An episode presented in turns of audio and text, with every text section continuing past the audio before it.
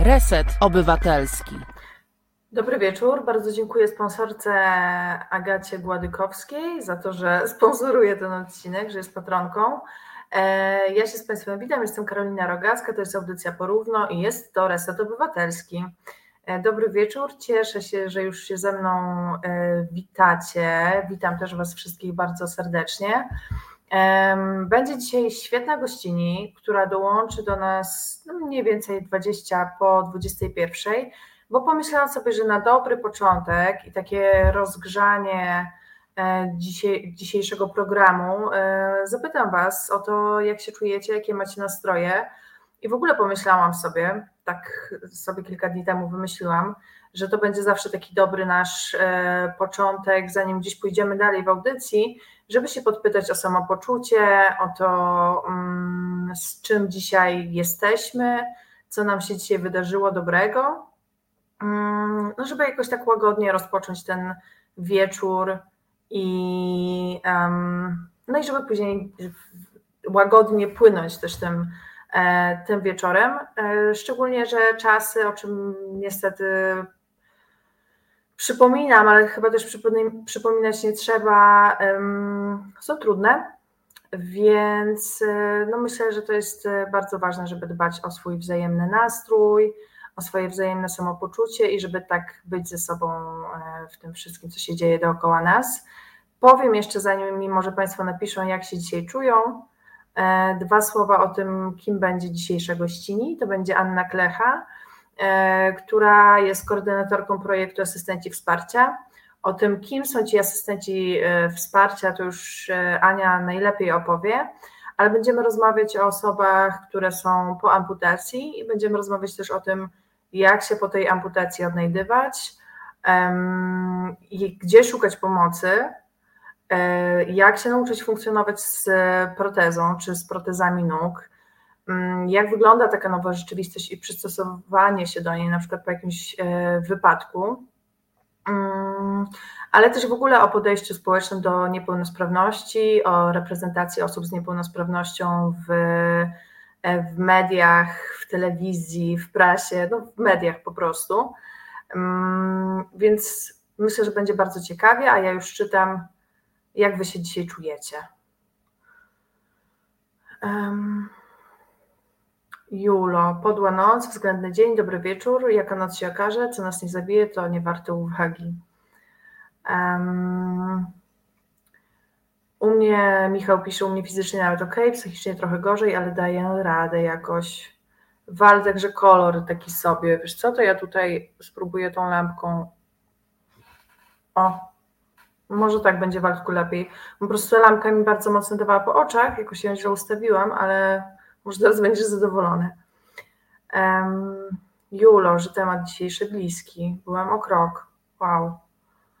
Um, Olga na Facebooku pisze: Odczuwam dziś dużą wdzięczność za to, co mi się przytrafia. Przytrafia mi się, bo staram się żyć z radością przed, przez każde kolejne 24 godziny. Bardzo ładne podejście, takie trochę bycie tu i teraz. Um, w ogóle w temacie bycia, um, jakby dobrego samopoczucia, ja dziś mam dzień, jeszcze może ja powiem, e, jak się, że tak powiem, czuję. E, ja się dziś czuję w porządku, chociaż jestem ostatnio bardzo mm, taka senna w ciągu dnia i zmęczona, być może dlatego, że zaczęłam e, leczenie antydepresantami i myślę, że one jakoś tak mi wchodzą. No ale z drugiej strony się cieszę, że zaczęłam to leczenie, bo się, bo że tak powiem, dbam o siebie i myślę, że za jakiś czas będzie już w ogóle super. Mm, także dzień taki spokojny, senny, no a wieczór będzie na pewno przyjemny, bo z Wami. Um, Antonius, mnie po dwóch latach dopadł w końcu COVID. Oj, mam nadzieję, że nie przychodzisz jakoś ciężko. Um, Michał, psychicznie u mnie ok. Fizycznie to cholernie mnie nogi bolą po całogodzinnym ostrym badmintonie, ale ruch to zdrowie, więc super. Ja ostatnio się mało ruszam, więc zazdroszczę trochę tego ruchu. Chociaż może się zmotywuję w końcu. Guitar Jam Session, jaki dzisiejszy temat audycji? E, wiesz co, zaraz będzie gościni, a na tak, tak na dobry początek gościni, z którą będziemy rozmawiać o amputacji i, i o niepełnosprawności, a na dobry początek pytamy się, jak się czujemy. Marta, ciężko mieć dobre samopoczucie, patrząc na to, co się dzieje dookoła. Olga, dokładnie tak, staram się być tu i teraz, bo później może nigdy nie nastąpić. Waldek, mam już dość smutnych tematów. Um, nie wiem, czy dzisiaj będzie smutno. Myślę, że będzie różnie.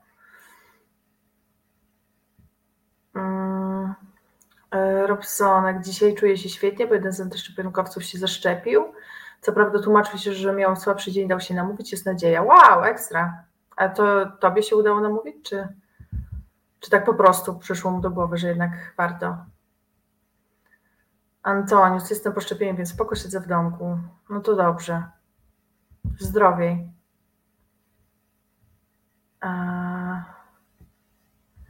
Ktoś potwierdził sponsoring poprzedniego programu, ok. Gitar Jam o rany ja dzisiaj do pracy poszedłem e, ze łzami w oczach, taki miałem ból e, pleców. No to niedobrze. To niedobrze. Mam nadzieję, że przejdzie trochę, że jak posłuchasz sobie dzisiejszej audycji, to się trochę rozluźnisz i że ten ból pleców e, przejdzie. Ja, e, ale jeszcze nie wiem, czy mogę polecać, bo dopiero raz na tym leżałam. Kupiłam sobie taką matę um, z kolcami, ale nie tą taką, co jest nie wiadomo jak droga, e, bo są takie, no nie będę podawała nazwy, bo nas nie sponsoruje ta firma, um, szczególnie, że nie mogę jej polecić, bo jej nie kupiłam bo są takie tam 600 czy 800 zł tematy z kolcami. Tak, e, ale ja kupiłam inną, taką po prostu jakby do fizjoterapii, bo sobie poczytałam, że nie ma co przepłacać, e, że tam to są po prostu jakieś inne materiałów zrobionych, opatentowanych, ale generalnie nie ma co przepłacać, więc kupiłam tańszą. E, I leżałam sobie na niej raz. No, wrażenia były ciekawe, ciekawe. Miałam później tak czerwone plecy, że no nie wiem. I czułam się taka rozluźniona po. Ale czy to coś daje na ból pleców na dłuższą metę, to się przekonam. Ja często mam ból pleców um, no, wywołany tym, że siedzę dużo przy komputerze, więc jak sobie, że tak powiem, potestuję jeszcze, to się najwyżej z Wami podzielę tym, um, jak mi jest.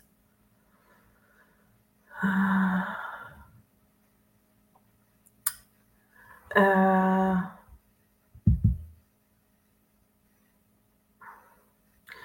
Kacper, zawodowy nieustający o pasmo sukcesów, aż chce się wszystko mm, mm, i w Bieszczady jechać, a teraz leżę w łóżku i oglądam bajki. Młody zasień do roboty jeszcze. Oj, siedzenie po nocach, znam to niestety, łączy się w bólu.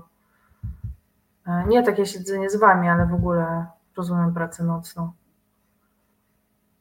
Antonius, wkurzam się tylko, że przez dwa lata się nie zaraziłam pracowałam z ludźmi, którzy jakoś obraniali podstawy bezpieczeństwa, w końcu trafiłem na antyszczepionkowców. Przykro mi.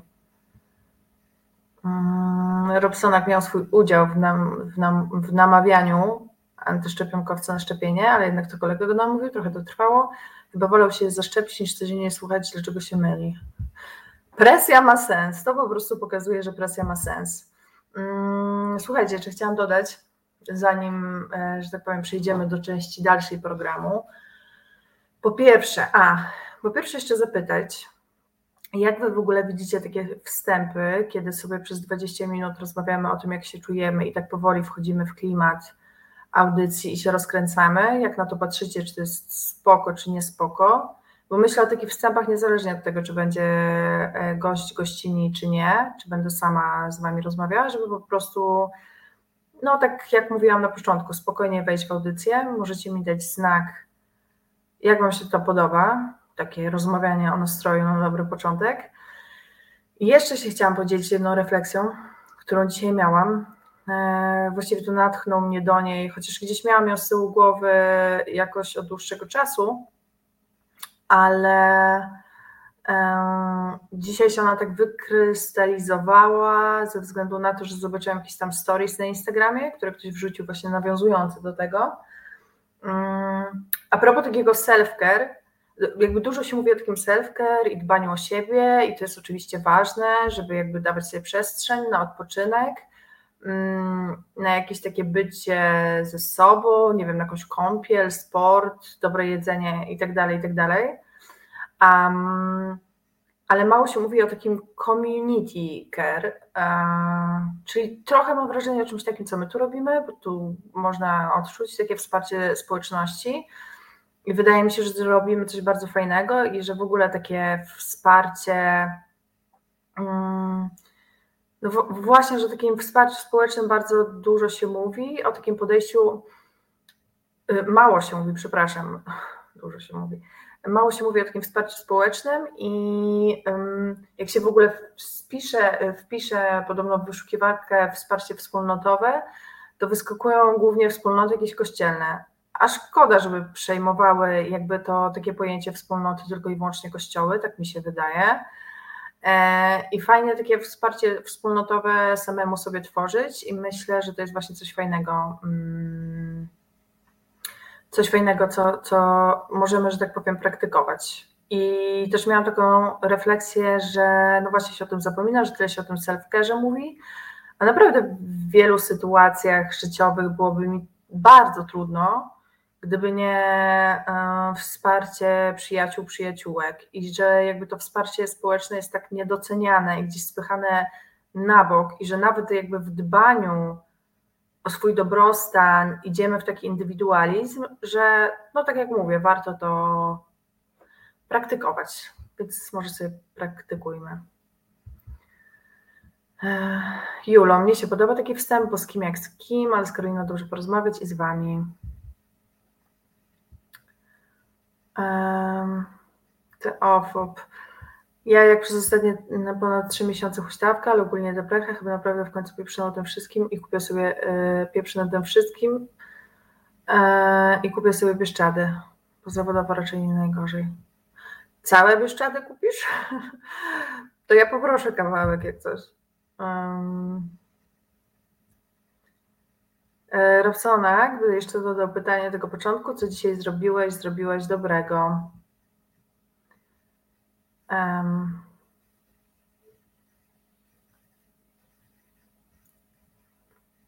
no, okej. Okay. To jest też fajne pytanie. Podoba mi się. E, co dzisiaj ja zrobiłam dobrego? Miałam dobrą drzemkę, ale to się chyba nie liczy. Tak mi się wydaje. Um, tak, tak, nie wiem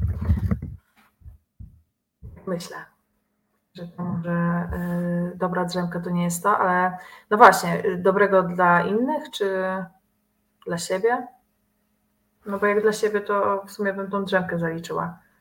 Nie wychodziłam dzisiaj za bardzo. A i życzyłam dzisiaj Pani w sklepie miłego dnia. Myślę, że to jest dobre i też, że za rzadko sobie mówimy takie rzeczy. A mam bardzo fajne Panie w sklepie, które bardzo lubię. I zazwyczaj już w ogóle wiedzą, po co przychodzę, bo przychodzę zazwyczaj po dość podobne produkty i to jest takie też bardzo miło. Mam takie poczucie, mmm, to mój sklep.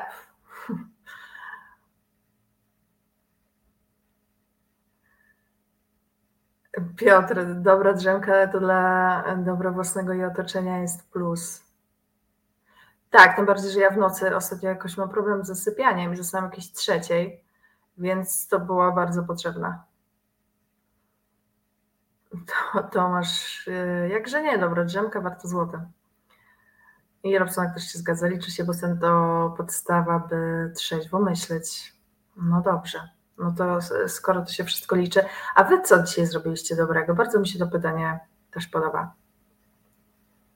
E, Mac Wyspa, czy to nie jest żabka ten sklep? To jest żabka.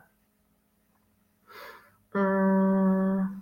Nie mam tutaj za bardzo innego sklepu. Jest jeden taki, ale on jest, ma jakieś takie um, krótsze godziny otwarcia, w sensie później się otwiera rano i wcześniej się zamyka wieczorem, więc często żabka e, jest moim jedynym dostępnym wyborem.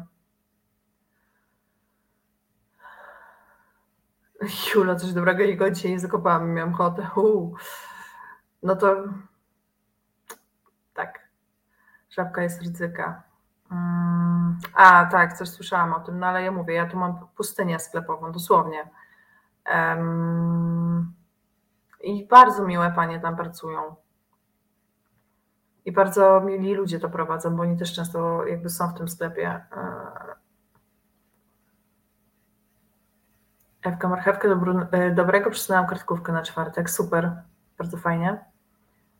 Lubomir, zjadłem śniadanie, przesiedziałem te 4 godziny w internecie, przyciąłem drewno na stelaż łóżka, znowu zjadłem, posiedziałem w internecie, szukając inspiracji, teraz pracuję. No dobrze. Hmm, zaraz się będziemy łączyć z gościnią, tylko. Okay. Tylko najpierw, zanim się połączymy, to pewnie. Hmm, to ja poproszę Asię o muzykę za chwilę.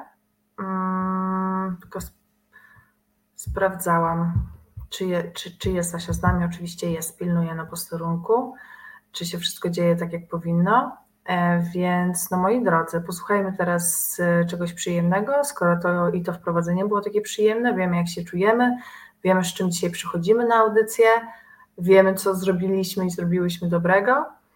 E, Małgorzata wstała i się uczesała, jeszcze dodam. I tak, bardzo się cieszę, że tyle macie dobra w serduszkach. I co? No i tak, i posłuchajmy sobie czegoś.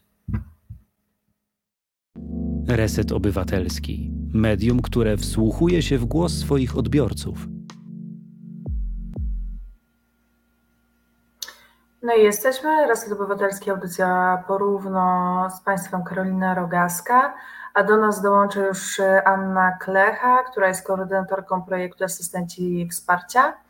E, i która nam o tych e, asystentach wsparcia opowie, o tym, czym się zajmują i opowie też o, e, o amputacji, o tym, jak żyć po takim doświadczeniu, jak sobie z nim radzić i, i o tym też, jak się przystosować do życia z protezą. Cześć. Dobry wieczór, cześć. E, bardzo mi miło, że jesteś z nami i no i tak jak Cię zapowiedziałam, e, powiedziałam, że jesteś koordynatorką projektu Asystenci Wsparcia, to może bym właściwie od tego zaczęła, od pytania, co to jest za projekt, kim są asystenci wsparcia i czym pomagają? Mhm. E, asystenci wsparcia to jest grupa osób po amputacji kończyny. Jak na razie wszyscy jesteśmy, jest nas 11 E, po amputacji kończyny dolnej, mm, czyli części nogi, ale zamierzamy bardzo, bardzo nam się marzy rozszerzenie działalności i mamy nadzieję, że dołączą do nas również osoby e, po amputacjach e, kończyn górnych. I w asystentach wsparcia chodzi o to, że my chcemy asystować we wsparciu osoby po amputacji, czyli osoby po amputacji kończyny, czyli osoby, która, mm, która przeszła coś, co my też mamy już za sobą, E, co przerobiliśmy, e, poczuliśmy nawet niestety dosłownie.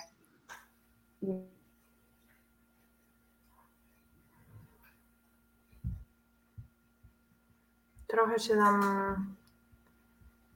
Ania zacięła, chyba że to tylko u mnie. Oj, trochę cię, e, wiesz co, zacięło. Tak, zauważyłam, że mm, przez chwilę była jakaś praca w tle tutaj na, na wizji, ale chyba już jestem. Mhm. To kończąc wątek, czyli asystenci wsparcia, e, to są osoby, które nie są e, z zawodu wykształcenia ani protetykami, ani, ani ortopedami, ani też psychologami, przynajmniej jak do tej pory. E, nie ma wśród nas psychologów z zawodu, ale mm, z racji tego, że wiemy, z czym się je amputacje, z czym się je życie z protezą, chcemy wspierać koleżanki i kolegów, którzy, dla których to jest nowy temat, takich, którzy dopiero co przeszli amputację, bądź nawet przygotowują się do niej, bo nie zawsze amputację mamy e, z powodu wypadku, nie zawsze to jest nagłe zdarzenie, chociaż to jest prawdopodobnie jedno z, jeden z najczęstszych scenariuszy. E, ale chodzi też o osoby, które ze względów zdrowotnych, medycznych muszą podjąć taką decyzję, wiedzą o tym nieco wcześniej E, no i chcemy je wspierać doświadczeniem, chcemy, chcemy im pokazywać, że e, jest życie po amputacji, ono będzie, ono ma swoje wyzwania, będzie miało, wyzwa, stawiało przed taką osobą, która wcześniej była osobą sprawną, nowe wyzwania, ale to nie jest tak, że one nie są do przeskoczenia, to nie jest tak, że po amputacji, po utracie kończyny nie ma już szansy na to, żeby mieć fajne, interesujące, również aktywne, ciekawe, udane, szczęśliwe życie, a często tak myślimy, właściwie każda osoba po amputacji e, kończyny przechodzi moment, kiedy takich myśli doświadcza, zwłaszcza na początku. Mhm. Właśnie, jakbyś opowiedziała o tych e, początkach więcej, jakie wątpliwości się pojawiają, też może jak pamiętasz ze, ze swojego doświadczenia, no jak, jakie, nie wiem czy powiedzieć, jakie emocje temu towarzyszą, bo pewnie to jest cały miks tych, mhm. tych e, emocji, które się pojawiają, no ale właśnie co się wtedy um, dzieje w głowie i też jakie są te pytania, jakie wątpliwości? Mhm. Na pewno jest to y, poczucie straty, tak? Bo, bo, bo, tracimy kawałek swojego ciała. Oczywiście ważne w tym, w tym wszystkim jest to, jak do tego doszło, y, czyli te, tak jak powiedziałam, różne scenariusze, bo jeśli to jest taki scenariusz, że y, na przykład ta kończyna nam przysparzała przez lata wcześniej, czas, czasem przez całe życie problemów zdrowotnych, bólu, operacji, rehabilitacji i tak. Tak było między innymi w moim przypadku, ale też nie tylko. Mamy jeszcze kilku asystentów, z którymi dzielimy podobną historię. To to poczucie straty nie jest tak dotkliwe, bo w pewnym sensie y, odcinamy nawet dosłownie taki ogromny ciężar, który mhm. nieśliśmy ze sobą, który który nas obciążał i jakby tą decyzją odcinamy przeszłość, zaczynamy coś nowego budować. Natomiast jeśli mówimy o osobie, która wcześniej przed utratą kończyny była osobą całkowicie sprawną, miała y, wszystkie, że tak powiem, funkcjonalne kończyny i nagle niespodziewanie wskutek wypadku e, traci sprawną kończynę, e, no to jest to zdecydowanie poczucie straty. Są takie, są takie cztery etapy, mm, e, psychologia wyróżnia cztery etapy żałoby, nawet po śmierci bliskiej osoby i tutaj można niestety znaleźć e, punkty wspólne, czyli najpierw jest swojego rodzaju niedowierzanie, e, e, potem jest zaprzeczenie, wściekłość, potem przychodzi depresja, może nie tyle taka kliniczna, co po prostu przygnębienie, załamanie, brak chęci do życia i tak dalej. I potem dopiero przychodzi akceptacja. Mhm. Potem dopiero można iść dalej. Na pewno to, co jest wspólne, już niezależnie od tego scenariusza, e, to na pewno jest ta e, niewiadoma dla, dla wszystkich osób, które przechodzą amputację kończyny. Nigdy nie wiemy tak do końca, e, jak będzie, nawet jeśli jakoś się tam przygotowywaliśmy do tego, że to była operacja, na którą musieliśmy się z powodów medycznych zdecydować sami, to siłą rzeczy wtedy robimy research, mhm. mamy mnóstwo źródeł, czyli próbujemy się dowiedzieć, jak to jest, że z protezą i tak dalej niestety no, nigdy nie wiemy, jak, jak e, zareaguje nasz organizm, jak szybko też zrobimy postępy e, w, w, w przystosowaniu się do tej sytuacji i w nauce chodu e, na tezie, ale decydujące tu jest chyba nie trudno zgadnąć nasze nastawienie, czyli mhm. to, jak my to widzimy, czy chcemy mm, zbudować sobie nowe życie i jakby nową sprawność, tę sprawność zbudować na nowo, bo ona Y, zawsze już będzie nieco zmieniona, ale to, to nie jest tak, że, y, że do tej sprawności nie można wrócić, y, nie można jej zdefiniować na nowo. To jest decydujące. Mhm. Od razu mi się w ogóle kilka pytań pojawia, ale też sobie myślę, mm, jeszcze wracając do jakby tej asystentury też, czy to jest tak, że wy jesteście nastawieni jakby, żeby wchodzić na jakimś pewnym etapie i pomagać tym osobom? Czy to zależy od tego, kiedy one się zgłoszą? Czy może być tak, że ktoś na przykład od kilku lat um, już żyje i funkcjonuje z protezą mhm. i się do Was zgłosi, bo nie wiem, ma coś nieprzepracowane, czy sobie z czymś nie radzi? Mhm. E, powiedziałabym, że chcielibyśmy, mamy ambicje i marzenia, żeby działać na wszystkich tych etapach. E, I, do osób po amputacjach e, chcemy docierać zarówno na przykład poprzez program po amputacji, to jest taki kompleksowy program wsparcia prowadzony przez Fundację Moc Pomocy i tutaj fundacja zajmuje się zbieraniem środków na rehabilitację, na, na, na zakup protezy i tak dalej. I jakby obok tego zespołu, e, który wspiera e, właśnie w takich doraźnych potrzebach typu protetyk, rehabilitant, e, też jakby chcemy uzupełniać ten zespół o osobę, która właśnie jest po amputacji, ponieważ najczęściej ani protetyk, ani rehabilitant, ani tutaj lekarz prowadzący po amputacji nie jest. Ale chcemy też docierać do, do osób z całej Polski, które po prostu trafiają do nas na przykład przez media społecznościowe, dostajemy sporo takich wiadomości. E, ja też dostaję i dużo e, na swój prywatny, znaczy prywatny w sensie e, publiczny, ale prywatny mm, profil zarówno facebookowy, jak i Instagram, dziewczyna z fioletową nogą. I, I, jakby równie dużo, jeśli nie więcej tych zapytań trafia do mnie tą drogą i wiem, że do innych asystentów na ich prywatne profile również. Też prowadzimy grupę y, Nowe Życie po amputacji. Y, ona nam się bardzo powolutku rozrasta, istnieje od niedawna. Tą drogą też chcemy docierać i też chcemy docierać do pacjentów jak najwcześniej, już na etapie, kiedy oni leżą po operacji w szpitalach, natomiast to jeszcze mhm. nie jest wykonalne z powodu pandemii. I ja ten pomysł przywiozłam ze, ze Stanów Zjednoczonych, ponieważ e, na swoją amputację pojechałam, e, pojechałam właśnie do Stanów Zjednoczonych e, i zobaczyłam, jak tam funkcjonuje organizacja, jedna z największych chyba na świecie, wspierająca osoby po amputacji kończyny, tak zwana koalicja amputowanych, i która szkoli swoich wolontariuszy, wyposaża ich identyfikator, oni są rozpoznawalni, pracownicy szpitala, szpitali, E, wiedzą kim są, wiedzą, że są przeszkoleni, e, wiedzą, że nie są osobami znikąd. I właśnie taka wolontariuszka odwiedziła mnie e, po, po mojej operacji. Oczywiście za zgodą, tak? To było mhm. to jest pytanie personelu medycznego, czy chce pan, pani spotkania z osobą, która również jest po amputacji, z wolontariuszem, jest przeszkolona do wspierania. I jeśli taki pacjent wyraża zgodę, to, to właśnie takie spotkanie następuje. Bardzo byśmy chcieli E, żeby tak też e, to działało u nas i, e, i ja mam, mam takie marzenie, że tak będzie, tylko musimy niestety jeszcze trochę zacisnąć zęby i poczekać na koniec pandemii. Natomiast jak najbardziej też działamy, ponieważ mieszkamy w różnych częściach Polski, tak jak powiedziałam, jest nas 11, e, czyli mamy, no akurat w Poznaniu jestem na razie tylko ja, e, kilka osób w Warszawie, mamy Wrocław, Szczecin, na okolicy Krakowa, gdzieś tam E, także mm, jak najbardziej też działamy online i to są rozmowy przez telefon e, z osobami, które potrzebują wsparcia. To są rozmowy na komunikatorach, rozmowy wideo się zdarzają. E, czasem wystarczy jedna rozmowa. Zdarzyło mi się mieć dwugodzinną rozmowę właśnie z taką młodą 20-paroletnią kobietą e, po amputacji e, nogi poniżej kolana i tak jakby dwu, dwugodzinna rozmowa w jej przypadku wystarczyła, ona po prostu chciała zapytać o pewne części, e, komponenty protezy, jakie się u niej sprawdziły, ale też na przykład wspieram mm, Karolinę, która mieszka w Poznaniu i to już jest takie wsparcie, że tak powiem, długofalowe.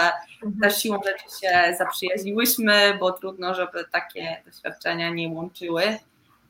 I to już nie jest, to już nie była jedna, jedna godzina rozmowa, tylko rzeczywiście regularnie się spotykamy. On, czekają wykonanie protezy, e, nauka chodu, także tutaj zdecydowanie wtedy właśnie na tym etapie, który się za chwilkę zacznie, myślę, że ona będzie jeszcze bardziej potrzebowała mojego wsparcia też. Mhm. A jeszcze a propos protez chciałam zapytać, e, bo, bo też się tak właściwie zorientowałam, że tego nie wiem. Czy po takiej, czy, czy, po amputacji te protezy są w jakiś sposób opłacane przez NFZ, czy trzeba się samemu postarać o, mhm. o, że tak powiem, o, o opłacanie tego?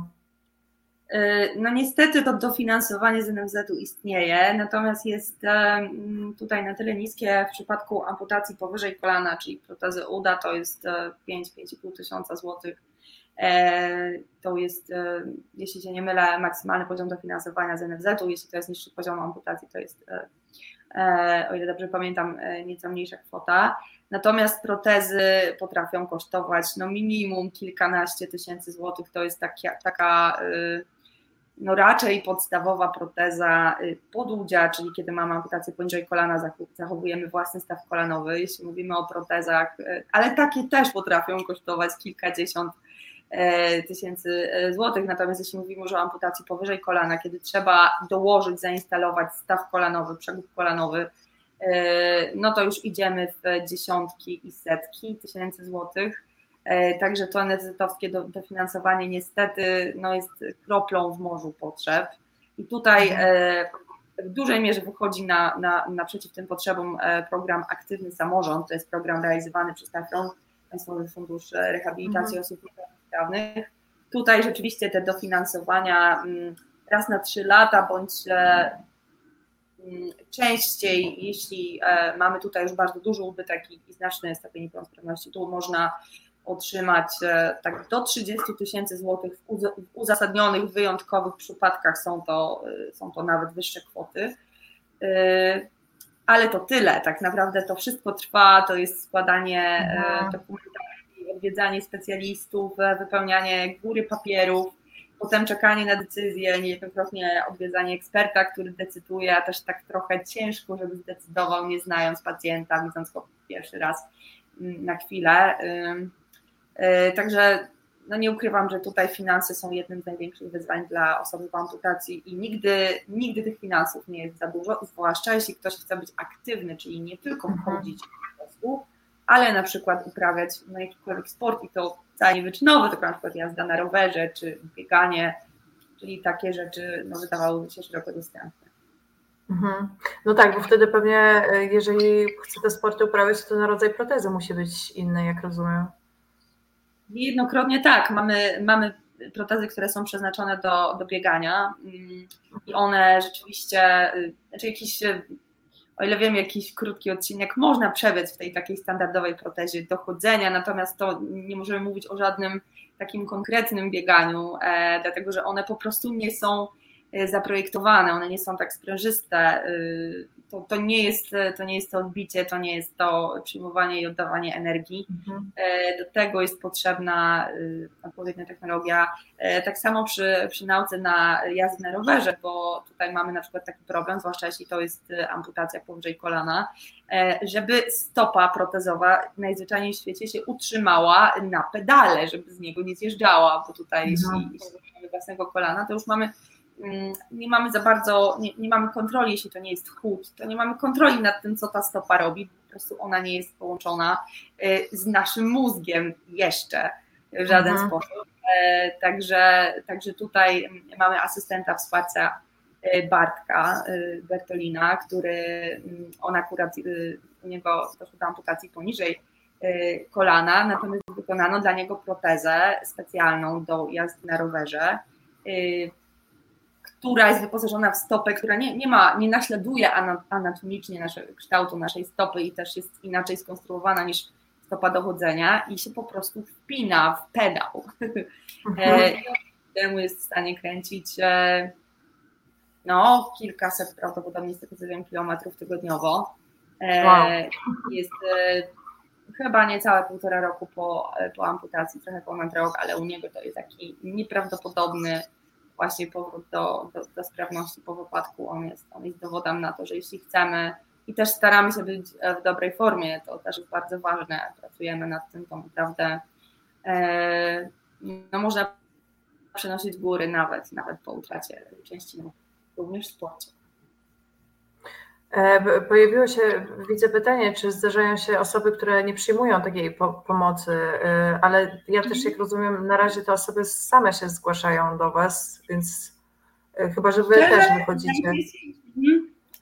Najczęstszy scenariusz jest taki, że, że zgłasza się raczej rodzina takiej osoby, tak. przyjaciół, partner, partnerka. Miałam też taką sytuację, że, że pisała do mnie mama takiej, takiej osoby, takiej y, kobiety. E, no i ewidentnie, pisała do mnie e, moja córka e, po prostu zamknęła się w gniewie, odrzuca, odrzuca wszystkich, nie chce pomocy, no nie wiem jak jej pomóc. No i rzeczywiście były, było kilka prób kontaktu. E, ja tutaj oczywiście oferowałam, możemy się zdzwonić, możemy się spotkać i tak dalej, natomiast no, cały czas nie było, e, nie było takiej woli mhm. ze strony tej córki, czyli tej najbardziej zainteresowanej osoby. Natomiast no, zdecydowanie była wola pomocy ze strony mamy i wymyśliłyśmy takie rozwiązanie. Ja że, że pierwszy raz, ale być może jeszcze będę korzystać z tego w przyszłości zaproponowałam taki rodzaj konspiracji, czyli powiedziałam, że jeśli e, córka wychodzi gdzieś e, regularnie, gdziekolwiek, e, nie wiem, do fryzjera, na jakieś zajęcia, to ja mogę się przypadkiem w takim mhm. miejscu pojawić, bo to akurat było to samo miasto Poznań. I to zostanie między nami, a może akurat uda się nawiązać kontakt. I faktycznie tak wyszło, ponieważ ta córka miała, miała wizytę u, u, w swoim zakładzie protetycznym i ja wiedząc wcześniej, będąc w kontakcie z mamą, po prostu zjawiłam się tam przypadkiem właśnie opowiedzieć o projekcie asystenci wsparcia i, e, i udało się porozmawiać i udało się gdzieś tam e, też właśnie pokazać nasze media społecznościowe, gdzieś tam ta osoba potem widziałam, że też wzięła udział w obozie e, sportów wodnych bodajże, bądź jakimś sportowym obozie dla mhm. Także tutaj udało się tę kobietę, że tak powiem, e, wciągnąć na tę zmotywowaną stronę mocy, tak. A myślę, że ona nie wie e, do tej pory, że to nie był jednak przypadek, że ja się tam zrobiłam. A y, czy sama rehabilitacja, właśnie powiedziałaś o tym mężczyźnie, chłopaku, który, który po półtora roku już gdzieś tak dużo jeździ na rowerze. E, no i właśnie stąd też pytanie o rehabilitację i o to, mm, czy można w ogóle przewidzieć, jak ona długo będzie trwać? Czy to jest tak indywidualne, że, że, że nie da się tego oszacować? Myślę, że w jakimś, e, w jakimś stopniu e, na pewno się to szacuje, bo to też zależy od tego, jak e, dobrze goi się tutaj skóra, mięśnie i tak dalej po amputacji. Jeśli mamy problemy z wygojeniem rany, no to niestety siłą rzeczy wiemy, że, że to pójdzie dłużej, że to, że to zajmie więcej czasu. I też istotne jest, no istotna jest no, taka ogólna kondycja fizyczna pacjenta, tak? Jeśli jest to ktoś, kto się nie ruszał, jeśli też wchodzi w, w grę na przykład nadwaga i tak dalej, no to tutaj siłą rzeczy będzie, będzie trudniej, będziemy potrzebować trochę więcej czasu. Natomiast no, ogólnie mm, zaprotezowanie może się dziać już dwa miesiące po amputacji, nawet odrobinę wcześniej. No i potem też mhm. kwestia nauki tak jak powiedziałam, to też zależy od e, poziomu amputacji, od sprawności pozostałych części ciała, części ciała, bo jeśli jest wypadek i mamy uszkodzone też inne części ciała, tak. mięśnie, tak, jakby dochodzenia paradoksalnie wcale nie potrzebujemy, tylko nóg mięśni nóg, bardzo potrzebujemy tutaj tułowia silnego, E, także im wyższy poziom amputacji, tym, tym bardziej. E, także to też jest ważne. E, no i to ta determinacja, bo niestety chodzenie na protezie na początku nie jest przyjemne, nie jest wygodne, nie jest fajne i absolutnie nie jest naturalne. I trzeba po prostu zacisnąć zęby i na początku najczęściej się do tego przymuszać. I jeśli mhm. odpuścimy na początku, jeśli się nie będziemy przymuszać, E, no to jest takie ryzyko, że, że, że, że, że się nie przyzwyczajimy i, i się poddamy, bo to, to już zawsze zostanie dla nas jakimś takim niewygodnym, obcym narzędziem, które się po prostu nie zintegruje z nami, z naszym ciałem, ani, ani biomechanicznie, ani, ani mentalnie, tak, na, na poziomie mhm. psychologii. Ta, ta, to narzędzie powinno się stać y, tam częścią nas, mimo że wiemy oczywiście cały czas, że to jest narzędzie i protezy też zmieniamy, ponieważ nasze ciało się zmienia i też protezy się najzwyczajniej zużywają, bo to są części mechaniczne, tak jak nie auto, rower mhm. i tak dalej. Y, ale jeśli się nie przymusimy, zwłaszcza na początku, na tym najtrudniejszym etapie się poddamy, to potem będzie tylko trudniej wrócić, ale to też nie jest niemożliwe. Też jest mhm. To jest też dla mnie w ogóle niesamowite ten poziom takiego dopasowania, jak powiedziałaś, biomechanicznego y, i takiego jakby, no, że z jednej strony to jest narzędzie, a z, z drugiej strony no, trochę się staje tą częścią ciała, nie? Tak, y, powinno, powinno, chociaż jeszcze technologia, mimo że zrobiła, robi ogromne postępy, no to niestety daleko nam jeszcze do takich czasów, y, do, tak, do takiego stanu jak w filmach science fiction, kiedy mamy y, cyborgi, na przykład jak w serialu Westworld, których nie da się rozróżnić i poznać, że to jest syntetyczny człowiek, to niestety jeszcze, jeszcze nam daleko. Ale faktycznie no tutaj stopy na przykład protezowe są, są projektowane tak, żeby rzeczywiście naśladować e, tę naszą anatomiczną stopę i gdzieś tam e, też pobierać energię z podłoża i nam oddawać. Też y, chodzi o to, żeby były lekkie i wytrzymałe, czyli są projektowane z włókna węglowego. Stawy kolanowe też są e, projektowane tak, żeby jakoś się starać, zwłaszcza takie bardzo zaawansowane i też niestety bardzo drogie, elektroniczne, starają się czytać naszą intencję, czyli czy my chcemy teraz usiąść, czy my chcemy teraz mhm. wstać. E, technologia robi co może, natomiast nadal jest, jest bardzo dużo do, do zrobienia w tym temacie.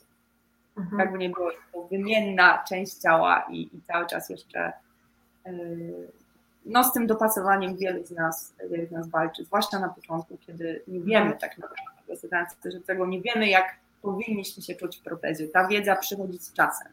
Czasem mhm. sami stajemy się ekspertami w swojej sprawie, jesteśmy w stanie prowadzić protetyków, którzy niestety nie mają prawa wiedzieć, co my czujemy i tak dalej. Mogą się tego dowiedzieć tylko z rozmów z nami. Mhm. E, za, za, chwilę też podpytam um, o te, bo, bo wspomniałaś o tych cyborgach, a to jest jedno pytanie, które też zresztą E, miałam w głowie wcześniej, ale najpierw poproszę Asię, żeby e, dała nam przerwę na, na napicie się wody na przykład, czy, czy złapanie oddechu e, i za chwilę po piosence wracamy. Czas na związki. Czas na nowoczesne, postępowe związki zawodowe. Będzie kontrowersyjnie i dynamicznie. Rozmawiamy o sprawach, które mogą nas łączyć lub dzielić, jak na przykład kwestia wysokości podatków czy rola związków zawodowych. W programie pojawią się eksperci rynku pracy oraz związkowcy i związkowczynie.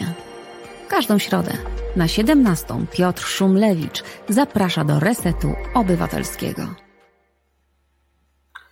E, wracamy po przerwie. Karolina Rogaska, audycja porówno. E, Reset Obywatelski. E, ze mną jest e, Anna Klecha, która jest koordynatorką projektu Asystenci Wsparcia. I rozmawiamy o amputacji, ale też o życiu z protezą, o tym, jak ona wygląda, jak się odnaleźć w takiej rzeczywistości. I, no i teraz chciałabym nawiązać do tych cyborgów, bo też w tekście, który jest zresztą podlinkowany na profilu asystenci wsparcia na Instagramie, polecam zaobserwować i profil dziewczyna z fioletową nogą też polecam zaobserwować. No właśnie jest wspomniane o tych cyborgach i że niejednokrotnie osoby, które noszą protezy z takimi określeniami się spotykają. Czy ty się spotkałaś z czymś takim? Mhm. Yy, przyznam, że chyba bardziej yy sami tak o sobie mówimy, żartobliwie. Mhm. E, wydaje mi się, że ze strony e, tak zwanych pełnosprawnych, albo jak ja to e, określam, obunożnych i oburęcznych znajomych, nie, dlatego że myślę, że baliby się przynajmniej ci, którzy nie wiedzą, którzy ze mną nie rozmawiali na przykład o tym, którzy nie znają mojego nastawienia i tutaj obstawiam, że, że moi amputowani znajomi by tak to samo powiedzieli o swoich znajomych. E, ci, którzy nie wiedzą, pewnie się boją użyć tego terminu, bo, bo nie chcieliby nas urazić i tak dalej. E, no więc ja tutaj powiem e, o swoich, mogę tylko za siebie mówić, dla mnie jak najbardziej nie jest to w żaden sposób obraźliwe. Mm, ja sama właśnie żartuję z tego, że jestem tutaj dziewczyną cyborgiem, bioniczną dziewczyną, czy robotem. Na przykład zdarzało się, że kupowałam Y, dzieciom znajomych w prezencie y, robota do składania i wręczałam im mówiąc, że robot od cioci robota, wiadomo tutaj od której cioci. Y, dla mnie osobiście nie jest to w żaden sposób e, obraźliwe, nawet powiedziałabym, że e, w jakimś tam sensie jest to nobilitacja, bo trochę nas to czeka moim zdaniem, idziemy w tym kierunku. E, ja pewnie już nie dożyję, ale myślę, że idziemy w kierunku wymiennych części ciała, syntetycznych. Myślę, że, że gdzieś tam te filmy science fiction nie są tak bardzo dalekie od tego, jak to może wyglądać w przyszłości. I, i cała taka idea posthumanizmu, czyli człowiek, który gdzieś tam jest hybrydą biologii i technologii, E, dla mnie osobiście jest, jest interesujące. Ja bardzo lubię takie motywy w sztuce, mm, nie wiem, w grafice, w fotografii, e, właśnie w kinie, e, w literaturze. Mm, natomiast na pewno nie należy zapominać o tym, że ten, ten brak kończyny, czy to, że mamy jakąś wymienną część ciała, absolutnie nie ujmuje nam człowieczeństwa, tak? Nadal jesteśmy mm, tymi samymi ludźmi, mamy podobne potrzeby, czujemy i tak dalej. Oczywiście o tym należy pamiętać. Um, Asia tutaj nasza pisze, widzę na czacie, że miała co prawda ortezę, nie protezę, ale słyszała określenie e, cyborg i poprawiała jej to humor. E, więc... No jest to, tak. jakby nawiązuje to trochę, jeszcze tylko dodam, do jakiegoś super bohatera, prawda? Jakiś super skill, tak? Jakiś, jakiś supermoce. W jakimś sensie y, uważam, że rzeczywiście chodzenie na protezę, zwłaszcza im wyższy poziom amputacji, tym bardziej, jest e, pewnego rodzaju supermocą, nie ukrywajmy. No, mamy przed sobą wyzwania, to jest nowa opcja umiejętność, której się trzeba nauczyć, e, tak jak każdej umiejętności, której się nie rodzimy, która nie jest intuicyjna, e, która jest nowa, ale też no nie chciałabym przesadzać z tym, bo pewnie jeszcze tego dotkniemy w kolejnych pytaniach, ale myślę, że zdecydowanie mm, my osoby z niepełnosprawnością nie chcemy być pokazywani jako superbohaterowie tylko dlatego, że żyjemy, tylko dlatego, że wychodzimy na co dzień na zakupy, bądź do pracy, bądź po prostu nie zamknęliśmy się w domu, nie siedzimy z płaczem e, na kanapie, to, to nie, nie o to chodzi i to z nas nie czyni superbohatera. Myślę, że jesteśmy wszyscy w większości jesteśmy trochę bardziej ambitni i nie chcemy, żeby tak nisko ta poprzeczka dla nas stała. Mhm. A czy są jakieś takie określenia, których no dobrze jest unikać, czy jakby, no żeby po prostu nie sprawić komuś przykrości, nie? Mhm. Czy, czy jest jakieś takie zasady, mhm. może zasady językowe to jest trochę za mocne, ale mhm. jakieś takie zwroty czy zachowania, które po prostu nie są ok i lepiej, żebyśmy je sobie odpuścili. Mhm. Powiem tak, no myślę, że na pewno y, słowo kaleka jest słowem pejoratywnym i nie wydaje mi się, żeby ktokolwiek nas czuł się dobrze. Y, y, jeśli takie, ta, takiego słowa się w stosunku do nas użyje, y, ja sobie nie przypominam, żeby ktoś gdzieś tam bezpośrednio mnie kaleką nazwał, natomiast oczywiście wiem, że takie słowo funkcjonuje, jestem go świadoma e, i to już nie, niezależnie od tego, czy się go używa co do osoby po amputacji, czy z jakimkolwiek innym, z jakimkolwiek innym rodzajem niepełnosprawności, to, to słowo nie jest okej. Okay. E, myślę, że inne słowo mnie akurat osobiście bardzo bawią sytuacje, kiedy mówi się o mnie inwalida. I to się częściej zdarza, to się zdarza na przykład w sytuacjach, które e, no tak jak mówię, dla mnie są zabawne, trochę paradoksalne, jak parkuję na e, kopercie dla osoby niepełnosprawnej, bo jestem do tej koperty uprawniona. Mm, i często jakiś najczęściej pan nie dyskryminując tutaj, jak to wygląda, parkingowy, bądź e, pan stróż, e, najczęściej jakiś taki właśnie mm, pan wiesi o średnim wieku wyskakuje zaoferowany, bo jest przekonany, że widząc gdzieś tam młodą, młodą kobietę, jakoś kompletnie nie, nie dodaje mu się to, że tutaj może być jakiś, jakaś niepełnosprawność, i, e, i jest przekonany, że tutaj jeszcze funkcjonuje właśnie z tym terminem takim archaicznym dla mnie osobiście inwalida, bo tak mi się trochę chce śmiać, jak, jak, jak ja wysiadam dostaję pytanie, ale to jest miejsce dla inwalidów, czy pan jest inwalidą? To szczerze to mam ochotę odpowiedzieć, że jakoś się kompletnie inwalidą nie czuję. Jak myślę o słowie inwalida, to musiałabym sprawdzić sobie kontygnicję, ale to widzę, no nie wiem, weterana wojennego, tak? Jakoś kompletnie, jak patrzę w lustro, że protezą czy nie, y, inwalidą nie czuję, ale no okej, okay, no tak, tak, tak to nazwiemy, niech będzie ten inwalida. Y, no jest to takie dla mnie osobiście na granicy. I też o dziwo powiedziałabym, że słowo y, amputant, bo tak trochę nam brakuje słownictwa w języku polskim e, i trochę zazdroszczę wszystkim anglojęzycznym amputowanym, bo oni po prostu mają słowo amputee, wszystko gra, wszyscy wiedzą o co chodzi. A u nas osoba po amputacji, osoba po amputowana, zauważyłam, że jak mi się zdarzy powiedzieć my amputanci, to niektóre osoby sprawne y, się krzywią. E, I mówią, ale pani brzydko powiedziała. I ja tak, no, dlaczego brzydko? No dla mnie, dla mnie osobiście, y, oczywiście można, no to jest, to jest skrót y, myślowy, bo nie chcę mi się artykułować osoba po amputacji, osoba z protezą, tak? Zauważyłam, że nawet takie słowa potrafią być, zdaniem niektórych sprawnych, o dziwo, właśnie pejoratywne za, za innych amputowanych nie będę mówić, bo, bo nie wiem. Także tutaj y, jakby trochę nam brakuje w języku e, zasobów, tak? Trochę nam brakuje i z jednej strony niby chcemy to nazwać, ale chyba właśnie dlatego, że tak rzadko o tym mówimy w przestrzeni publicznej, w mediach, to tak trochę nie wiemy, y, jakie słowa są odpowiednie. Nie czujemy tego, bo za mało y, mamy tych doświadczeń, za mało mamy tej interakcji, doświadczenia mówienia o tym i jak przychodzi do czego, nie wiemy, jak to nazwać.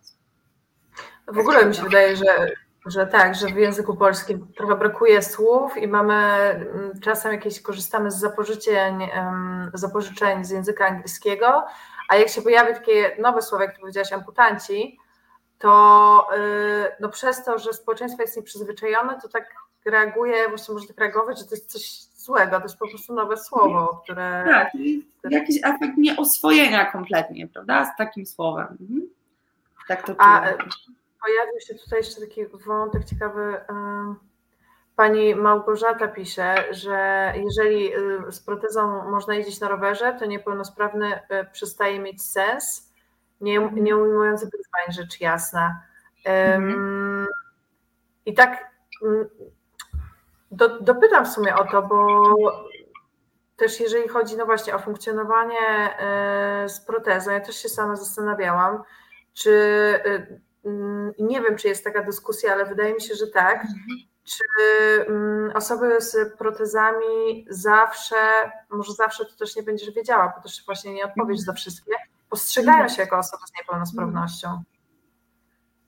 Myślę, że nie. Natomiast to jest e, w moim odczuciu taki naprawdę szeroki i problematyczny temat, bo mi się zdarzało e, spotkać właśnie z takimi stwierdzeniami, też od samych osób po amputacji E, że nie, czuję się niepełnosprawny. I szczerze, ja osobiście mam duży problem z tym zdaniem, ponieważ jeśli mówi to osoba z jakąś niepełnosprawnością, powiedzmy według jakby orzeczenia lekarskiego, tak? Już, już nie wchodzimy w te jakieś społeczne rzeczy czy tak, według, według orzeczenia lekarskiego.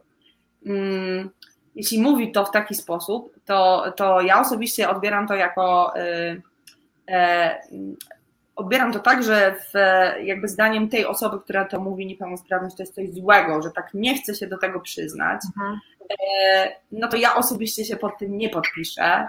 E, ja osobiście e, takiego zdania nie powiem, dlatego że mm, jestem zdania, że niepełnosprawność tak naprawdę jest, może być cechą no taką jak inne cechy, które mamy, cechy wyglądu, tak naprawdę, nie wiem, waga, wzrost i tak dalej. Oczywiście mhm. tutaj wiem, że to jest na pewnym poziomie ryzykowne stwierdzenia, ale zmierzam do tego, że y, to nie jest tak, nie powinno być tak moim, subiektywnym zdaniem, że niepełnosprawność jest od razu postrzegana jako coś bardzo negatywnego, wykluczającego. Na tym właśnie polega problem.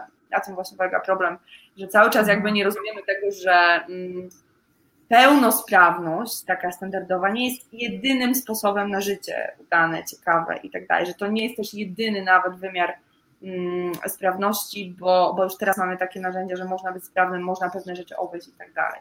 Natomiast na, z drugiej strony nie zależy zapominać o tym, że jednak zawsze jest to brak jakiejś części kończyny. I tutaj też nawet wśród samych amputowanych powiedziałabym, że zaryzykowałabym takie stwierdzenie, że to bywa przepaść między osobą, która jest, e, ma amputację poniżej kolana, czyli traci stopę, ewentualnie kawałek łydki, ale zachowuje swój staw kolanowy, a między osobami amputowanymi powyżej stawu kolanowego i, e, i jeszcze wyżej. E, tutaj jakby trudno to porównać i rzeczywiście o ile te osoby amputowane poniżej kolana e, tak naprawdę taka osoba dostaje protezę i o ile ona nie jest jakimś bublem totalnym, mm, czymś totalnie jakimś niedopilnowanym, niedopracowanym, to taka osoba dostaje protezę i zaczyna iść. Tak, oczywiście nie mówimy tutaj o tym, że nie potrzebuje tego okresu na przyzwyczajenie się do tego, też na do, dopasowanie swojego ciała i tak dalej. Ale no przy protezie uda, tak, kiedy mamy ten syntetyczny, sztuczny staw kolanowy, to jest znacznie trudniejszy proces. Jakby nie mamy nigdy na, na tym etapie nie mamy jeszcze proces, który dawałyby użytkownikowi taką kontrolę nad syntetycznym kolanem, jaką, jaką mamy nad swoim własnym. E, mhm. także tutaj jakby należy pamiętać o tych ograniczeniach. Ok, protezy mają nas maksymalnie przybliżyć e, do tego, jak się porusza tak zwany pełnosprawny człowiek, który ma dwa, który ma obie kończyny. Natomiast no właśnie przy wyższej amputacji e, no na razie nie jesteśmy tam jeszcze, tak? Nie jesteśmy tam jeszcze Oczywiście ponownie to zależy bardzo od y, kondycji całego ciała, od indywidualnej motywacji. Są osoby, które nie mają własnego stawu planowego, a biegają, wspinają się. Natomiast to jeszcze raczej na ten, na ten moment nie jest standard. To są pojedyncze mhm. przypadki, o których usłyszymy w mediach, przeczytamy, bo jest to coś wow. E, natomiast e, jeszcze tam nie jesteśmy. Ale nawet przy tej niższej amputacji, kiedy jakby ktoś traci tylko stopę i, i, i, tak naprawdę jest możliwe odzyskanie poziomu sprawności, bo wiem to od naszych asystentów, e, przynajmniej dwóch z nich właśnie powiedziało mi rok po swojej amputacji poniżej kolana, e, jest, czuję, że jestem tam, gdzie byłem wcześniej, że nic nie straciłem, e, a nawet jak moje życie jest szczęśliwsze, bo na przykład wiem, że przeszedłem coś tak trudnego, że dałem radę, że jakby odbudowałem swoje życie i nagle zmieniły mi się priorytety i tak dalej, bo zobaczyłem, jak życie jest kruche i tak dalej. Ale i takie osoby mogą być właśnie postrzegane jako y, pełni sprawne, jako takie, które nie mają prawa nazywania siebie osobą niepełnosprawną i może wcale nie potrzebują tego prawa, może wcale nie muszą, ale y, należy pamiętać o tym, że jednak nagle zawsze jest to jakiś ubytek ciała i jest to y, uzupełnienie w mniejszym bądź większym zakresie, ale syntetyczne. Mhm. Też e, myślę sobie o tym, co powiedziałaś o, o tym postrzeganiu niepełnosprawności jako czegoś e, takiego gorszego. I oczywiście ten stopień niepełnosprawności no właśnie może być różny, różne rodzaje są niepełnosprawności, to jest termin bardzo, bardzo szeroki, mhm. ale też myślę sobie, że to w dużej mierze wynika z tego, że po pierwsze, no właśnie mało się mówi, też mhm o niepełnosprawności w ogóle wydaje mi się, to znaczy coraz więcej i to się coraz bardziej zmienia. E, a dwa, że jak się przedstawia, że w, dużej, w dużym stopniu też media jakby kreują taki obraz, to znaczy jak przedstawiają osoby z niepełnosprawnością, to jest to w jakimś takim kontekście smutnym, jako um, osoby, którym czegoś, nie wiem, brakuje albo które bardzo potrzebują jakiejś pomocy, więc stawia je od razu w takim gorszym świetle. Mhm. Zgadzam się. Tutaj uważam, że jest bardzo dużo do zrobienia y, tutaj w naszej przestrzeni publicznej i, i medialnej, w mediach y, i społecznościowych, i, i w telewizji i tak dalej. Czyli jeśli się mówi o osobach z niepełnosprawnością, jeśli się pokazuje, to niestety bardzo często właśnie w roli ofiary, czyli pod, jakby przez pryzmat tej niepełnosprawności jako gdzieś tam tragedii życiowej i tak dalej. I, i albo właśnie w drugą stronę mówi się o nich jako superbohaterach tylko dlatego, że żyją e, i gdzieś tam, e, tak jak powiedziałam, nie zamknęły się w czterech ścianach, wychodzą, mają jakieś tam życie i robią rzeczy, wydawałoby się, zwyczajne, czyli takie jak wszyscy, ale ponieważ stawia im się tak niską poprzeczkę, to to jest wow i to to jest super bohaterstwo. E, no i to też jest coś, e, pod czym ja akurat się nie podpiszę i bardzo bym chciała, żeby to, to się zmieniło i też e, poniekąd właśnie staram się właśnie to robić w swoich mediach społecznościowych,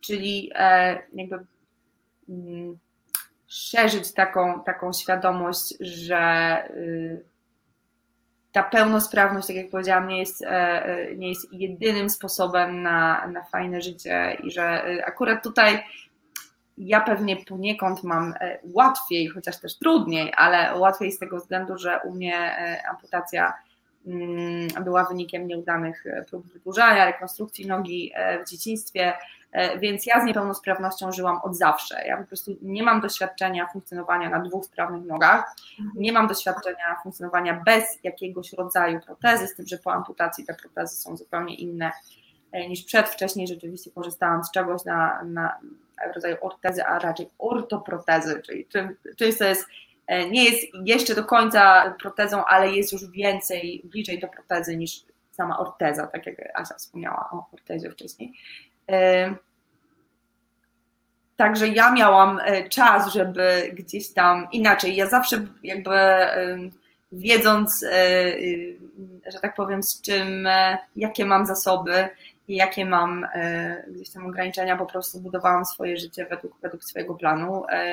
Jakby miałam jakieś, jakieś swoje cele i ponieważ wiedziałam, że to pełnosprawne życie w pewnym momencie już, już było to jasne dla mnie, że nie będzie dla mnie Y, dostępne, no to po prostu e, jakby robiłam swoje i, e, i nie zauważyłam, szczerze mówiąc, żeby jakieś takie cele, jakie osiągają moi pełnosprawni, gdzieś tam, nie wiem, rówieśnicy, znajomi, nie wiem, edukacja, cele zawodowe, czy jakieś tam role społeczne, żeby one e, nie były dla mnie dostępne, a raczej jeśli nie, to, to, to raczej to wynikało z przekonań, mhm.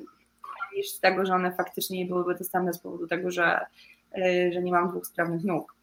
Ale jeśli osoba pełnosprawna traci kończynę, to ona nie ma całego tego zaplecza, o którym ja powiedziałam, za sobą i musi to wypracować, musi do tego, musi jakby mm, zrozumieć na nowo, że, że tamto życie, nawet jeśli było fajne, udane, to nie jest tak, że było jedynym, jakby jedyną receptą na to, żeby było fajnie, żeby było ok. Mhm.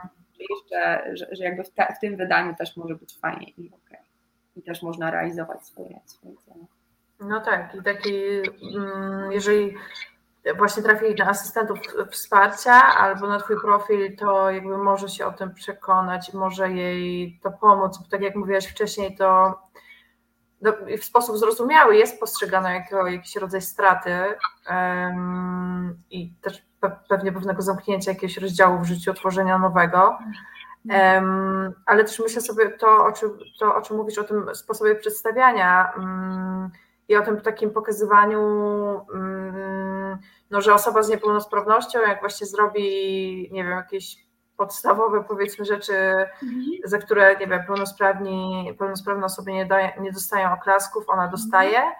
Um, I jest to trochę przedstawianie osób z niepełnosprawnością w taki komiksowy sposób, bym powiedziała, mhm. ale też zauważam coś takiego, E, że osoby z, z pełnosprawne mhm. często też używają, to mówię w cudzysłowie, osób z niepełnosprawnością do, do takiego pocieszania się i to trochę nawiązuje do tego superbohaterstwa, że no jak on czy ona może tam, nie wiem, właśnie jeździć na rowerze tyle kilometrów, to jaka jest twoja wymówka? I wydaje mi się, jakby czuję, że to też nie jest w porządku. Nie jest, ale tu też y, jakby mówię bardziej za siebie, y, bo tak jak mówię, to są takie dosyć delikatne kwestie i, i każdy może je odczuwać trochę inaczej, ale dokładnie z tego powodu, e, o jakim powiedziałaś, ja nie lubię słowa inspiracja i nie lubię, on mówi, że jestem taką inspiracją i jestem taka inspirująca, bo niestety mm, może taki przykład e, wyraźny. Jeśli e, koleżanka dostanie awans, a ty nie, to nie powiesz o niej, ona jest moją inspiracją. Bo widzisz ją jako, nie mówię, że ty oczywiście personalnie, to jest tylko przykład. Jasne, jasne. Konkurencję, a nie inspirację. Jeśli mówi się o mnie, że jestem inspiracją, to ja czuję, że podświadomie ta osoba myśli, że ja nie mogłabym być dla niej konkurencją w tym jakimś tam obszarze. Mhm. Jestem inspiracją inspiracją, czyli ja ją czy jego inspiruję do robienia czegoś, e, podczas gdy nie, nie, nie, w wielu dziedzinach ja mogę być konkurencją, tylko zdarza się to tak rzadko, jest nas niepełnosprawnych, już zostawiam z jaką niepełnosprawnością, mniejszą, większą, e, brakiem kończyny, czy, czy na przykład razem rdzenia, czy, czy inną. Jest nas tak mało w przestrzeni publicznej, jest nas tak mało E, mm, w roli kolegi, koleżanki z pracy, sąsiadki, e, osoby z tego samego spożywczaka i tak dalej, i tak że ta koncepcja jest obca i ludzie, mhm. ludzie, ludzie po prostu najczęściej w taki sposób o nas, o nas nie myślą, tak nas nie postrzegają. Ja wiem, że jestem dla, dla większości moich znajomych i rodziny jestem, jestem jedyną osobą po amputacji kończyny, którą znają i tutaj obstawiam, że większość naszych asystentów powiedziałaby to samo. Mhm. Akurat my jesteśmy trochę wyjątkowi, bo właśnie przez to, że widzę, że tutaj jest problem z połączeniem. Ale słyszę Cię i widzę tak, dobrze. Dobrze. Y, akurat my akurat jesteśmy trochę wyjątkowi, bo przez to, że właśnie działamy y, też w mediach społecznościowych i też jakby prze, przez nasze działania też takie w realnym świecie, też, też lokalne poznajemy więcej e, osób po amputacji, więc siłą rzeczy nasi, nasi przyjaciele, nasi znajomi, rodziny też mają okazję kogoś więcej poza nami poznać, ale ale w większości to jest tak, że, że rodziny przecież znają tylko nas. E, I tutaj to, to, jest jakby dla mnie osobiście to, co trzeba zrobić, ale to jest jakby po stronie wszystkich, to absolutnie nie jest tylko po stronie osób pełnosprawnych, nie jest to też tylko po, po stronie osób z niepełnosprawnością, żeby po prostu było nas więcej, żebyśmy byli właśnie gdzieś tam mieli okazję być tymi kolegami, koleżankami z pracy, y, sąsiadami, sąsiadkami e, tutaj y, naprawdę to jest moim zdaniem integracja. Integracja to nie, jest, e, to nie są hasła wygłaszane w mediach, wieszane na billboardach. E, obawiam się, że to bardzo niewiele daje, aczkolwiek to jest tutaj moje subiektywne zdanie. Nie chcę nikogo też urazić, bo uważam, że takie akcje są potrzebne, ale uważam, że to, co najwięcej właśnie jakby może tutaj zdziałać, to jest to, że my po prostu jesteśmy w przestrzeni publicznej, jesteśmy w tych samych miejscach, w których, w których, w których bywają osoby pełnosprawne, przyjmiemy te same role. I to tak byśmy chcieli być pokazywani w mediach, czyli jeśli jest, jeśli pojawia się osoba niepełnosprawna, to nie jest tak, że ta reklama czy ten program jest o niepełnosprawności tej osoby, tylko po prostu się pojawia. Jest grupa ludzi, nie wiem, grupa znajomych, którzy wychodzą na piwo i wśród nich jest osoba No bo tak to wygląda. Tak wygląda moje życie, moje życie tak wygląda życie innych asystentów wsparcia. My i tak siłą rzeczy jesteśmy otoczeni e, w swoim życiu w 80% przez osoby pełnosprawne. E, więc jakby tak to wygląda w prawdziwym życiu, a w mediach niestety wygląda tak, jakby nas nie było. E, mhm. to nie jest fajne. Tutaj w tę stronę trzeba pójść. No tak, jest tak, ta, też myślę sobie mm, znowu w, w, w, kontekście osób, które mm, są, są świeżo po amputacji, jakby nie mają, patrząc na media, szczególnie polskie, nie mają jakby tego lustra, w którym się mogą odbić i zobaczyć, jak to życie może ich wyglądać. I mogło się wtedy trochę podłamać, jak właśnie ta niepełnosprawność jest pokazywana na zasadzie jakiejś tragedii tylko i wyłącznie a z drugiej strony też to, co mówiłaś o pracy, że, że, że mm, no żeby jakby poznawać te osoby, żeby te osoby były w miejscach pracy i tak dalej. Też gdzieś um, czytałam dzisiaj, że w ogóle też poziom zatrudnienia osób z niepełnosprawnościami niestety jest w Polsce niski ciągle. Mhm. E, trochę urósł w ostatnich latach, ale gdzieś tam jesteśmy na końcu w, w tym i że to, że to no, też jest ważne po prostu, żeby ta integracja, tak jak powiedziałaś, nie była tylko takim hasłem. Tak, dokładnie. I to niestety jest e, błędne koło, które się zamyka. Dlaczego, dlaczego się nie zatrudnia niepełnosprawnych? Dlatego, że oni e, e, jest coraz lepiej, ale jednak mniejszy procent niepełnosprawnych kończy studia wyższe i tak dalej, dodatkowe kwalifikacje, gdzieś tam w ogóle wyprowadza się, jeśli to jest mm, małe miasteczko bądź wioska. Ja w ogóle pochodzę z takiej małej wioseczki w województwie łódzkim, która ma, która ma tam pewnie obecnie to może 50 mieszkańców w porywach i jak mi się zdarza y, porozmawiać z osobami z niepełnosprawnością, e, na przykład ostatnio e, na konferencji y, Sex On poświęconej y, seksualności e, osób z niepełnosprawnością ruchową. Miałam okazję porozmawiać z osobami z niepełnosprawnością, które raz są młodsze, czyli nie urodziły się w latach 80., tak jak ja, tylko na przykład w 90. i później, i pochodzą jednak z dużego miasta typu, nie wiem, Warszawa, Kraków subiektywnie e, mam takie odczucie, że, że, że to też jest przepaść, że już tyle wystarczy, żeby był ten inny start e, do, do różnych ról właśnie społecznych, zawodowych, też, też w edukacji. Dla mnie samej, znaczy dla mnie akurat nie tyle co dla mojej rodziny, moje wyprowadzenie się na studia do Poznania z tej wioseczki było takim wydarzeniem znaczy to, to, to była apokalipsa dla, dla rodziny po prostu, że co ja robię w ogóle, nie wiem, nie poradzę sobie, nie wiem, tramwaj nie przejedzie, kurczę, tutaj, no, no, no cokolwiek, tak? Było to takie wydarzenie, gdzie w przypadku moich pełnosprawnych rówieśników, no po prostu idą na studia, to znaczy nie mówię, mhm. że nie umniejszając rodzice oczywiście się troszczą i się martwią o, o, swoje dzieci, niezależnie od tego, czy są pełnosprawne, czy nie, ale po prostu e, jej w moim, w moim domu rodzinnym to, to po prostu wrosło do takiej rangi, że, że e, ja rzeczywiście sama miałam sobie strasznie dużo niepokoju, e, jak to będzie wyglądać i tak dalej, jak, jakby to było nie wiadomo co. No teraz jak patrzę z perspektywy czasu, to myślę sobie, że to no naprawdę nie było nie wiadomo co. Znaczy tak, oczywiście to było trudniejsze dla mnie e, z racji właśnie określić poruszając się, że dla mnie było ważne na przykład jak daleko będę mieszkać od uczelni, jak się dostanę, czy tutaj będzie tramwaj, ile muszę przejść pieszo, e, czy na przykład studi- czy, jak mój wydział się mieścił na, na szóstym piętrze, no to musiałam wiedzieć, że są windy w tym budynku i tak dalej, bo nie dałabym rady codziennie sześć pięter e, w dół i w górę.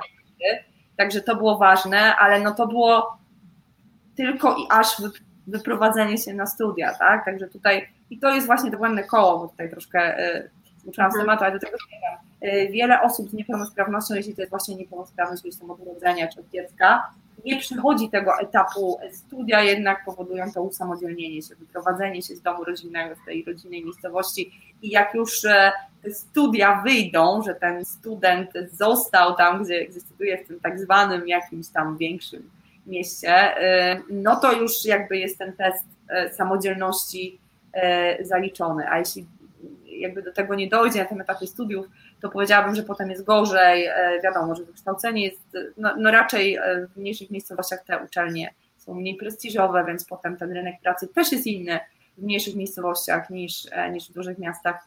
To za sobą pociąga właśnie te kolejne konsekwencje, to, że w dużych miastach, nie wiem, w korporacjach, na uczelniach, mhm. no, w najróżniejszych miejscach pracy tych osób z niepełnosprawnością po prostu jest bardzo niewiele, bo one gdzieś tam nie dochodzą niestety do tego etapu często. Też, też myślę sobie, że jak nie ma tego etapu usamodzielnienia się, to może po prostu z czasem coraz bardziej narastać strach, że jak wyjdę z tego domu rodzinnego, to rzeczywiście sobie nie poradzę i w ogóle mm, przypominają mi się też jakby rozmowy, które, które tam przeprowadzałam z osobami z niepełnosprawnościami, że one no właśnie mówiły też trochę o tym zjawisku w takim kontekście, że czasem rodziny tak bardzo się boją, że ta troska czy lęk jest tak duży, że straszą w pewnym sensie, oczywiście nieintencjonalnie i robią to z troski, mhm. tak. osoby z, nie, z, z, niepełnosprawnością, że one tak się boją, że jakby zostają w takiej, mhm. no, nazwę to teraz klatce troski, która im trochę utrudnia rozwinięcie tych skrzydeł. Tak, niestety to jest e, no, bardzo dobrze mi znany scenariusz i jak gdzieś tam do tej pory pracuję, e, pracuję nad rodzicami, może czasy studiów się bardzo dawno skończyły, to do tej pory gdzieś tam pracuję nad, e, nad tym gdzieś tam, co oni, co oni myślą o, o mnie, o mojej e, gdzieś tam mm, samodzielności i ciągle jest co robić w tym temacie, w ich głowach, że tak powiem. I wiem od innych osób właśnie z niepełnosprawnościami, gdzie, gdzie właśnie poznałam chyba miesiąc, bądź dwa miesiące temu panią psycholog, która porusza się na e, wózku elektrycznym, bodajże z powodu urazu rdzenia kręgowego przy porodzie, jeśli się nie mylę.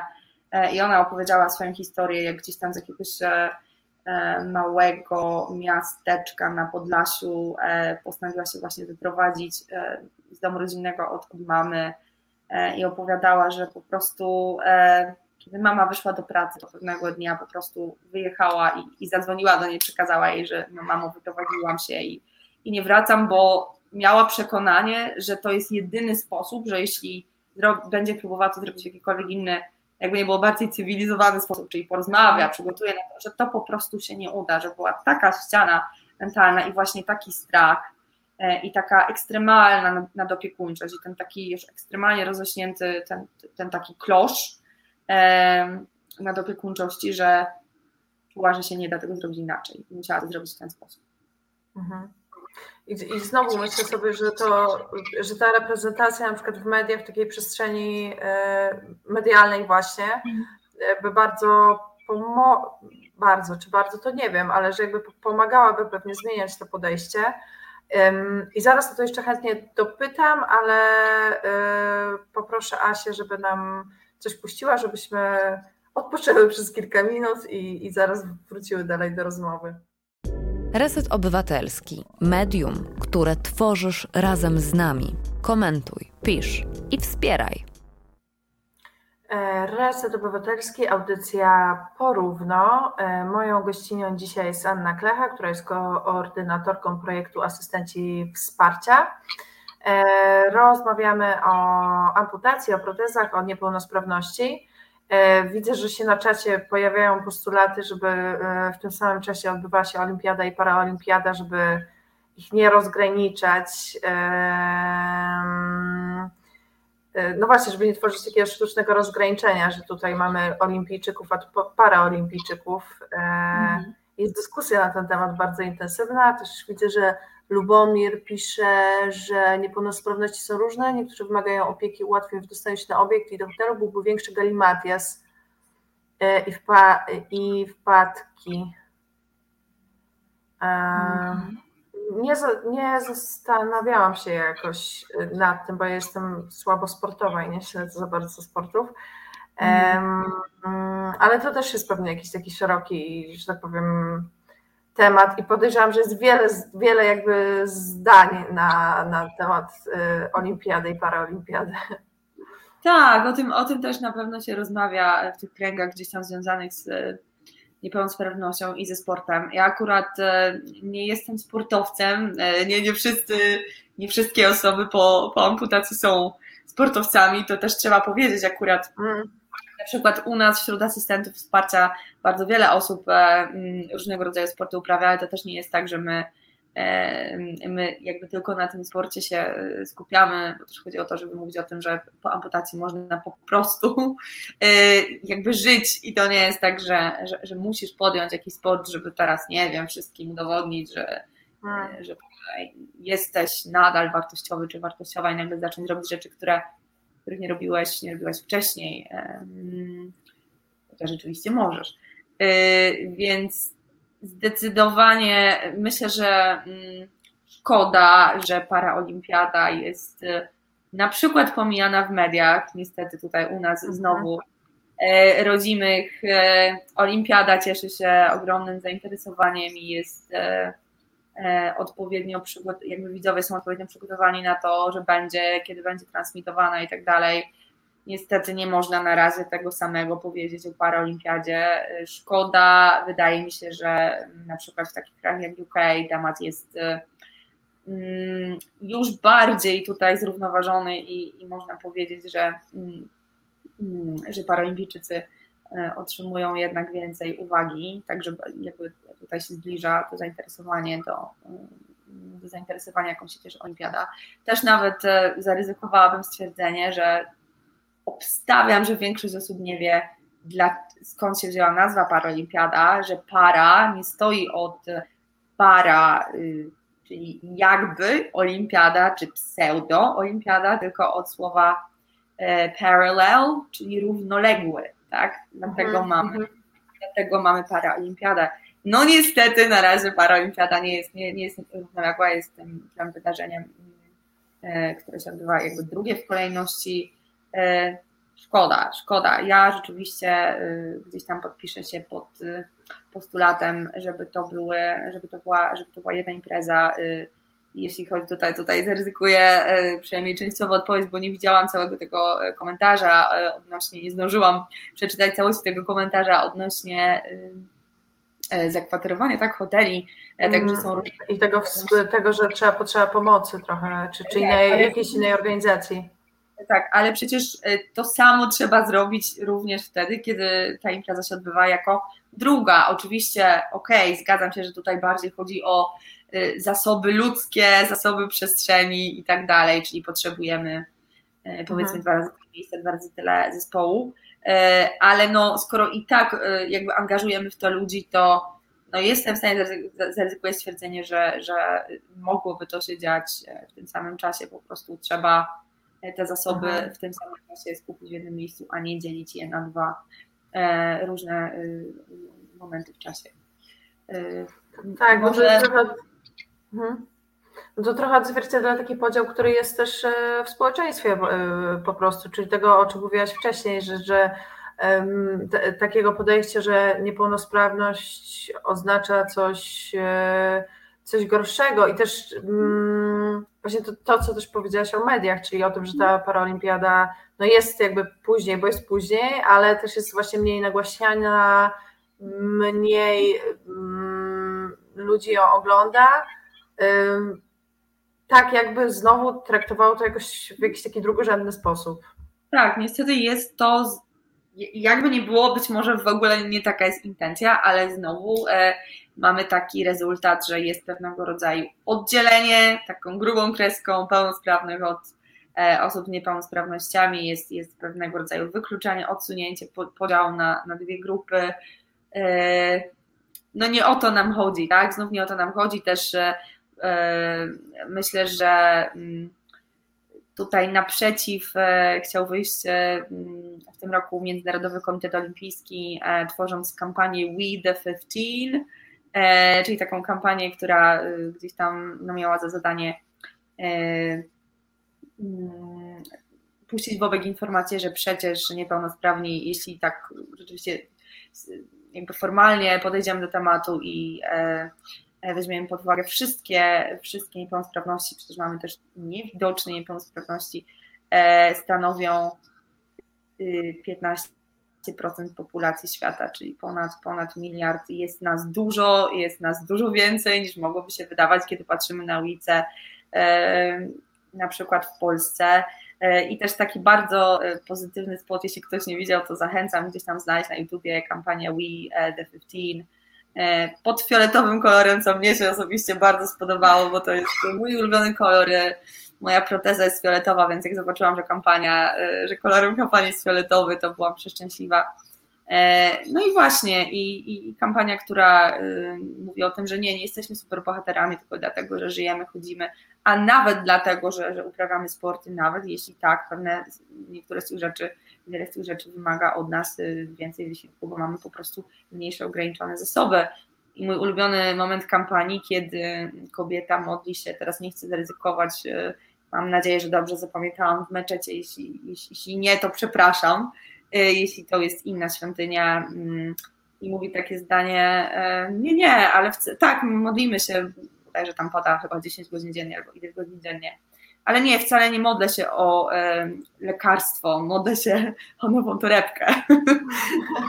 to jest absolutnie mój ukochany e, moment tego klipu. Podpisuję się po prostu wszystkimi pozostałymi kończynami e, pod, pod tym zdaniem. Bardzo, ten, bardzo fajne.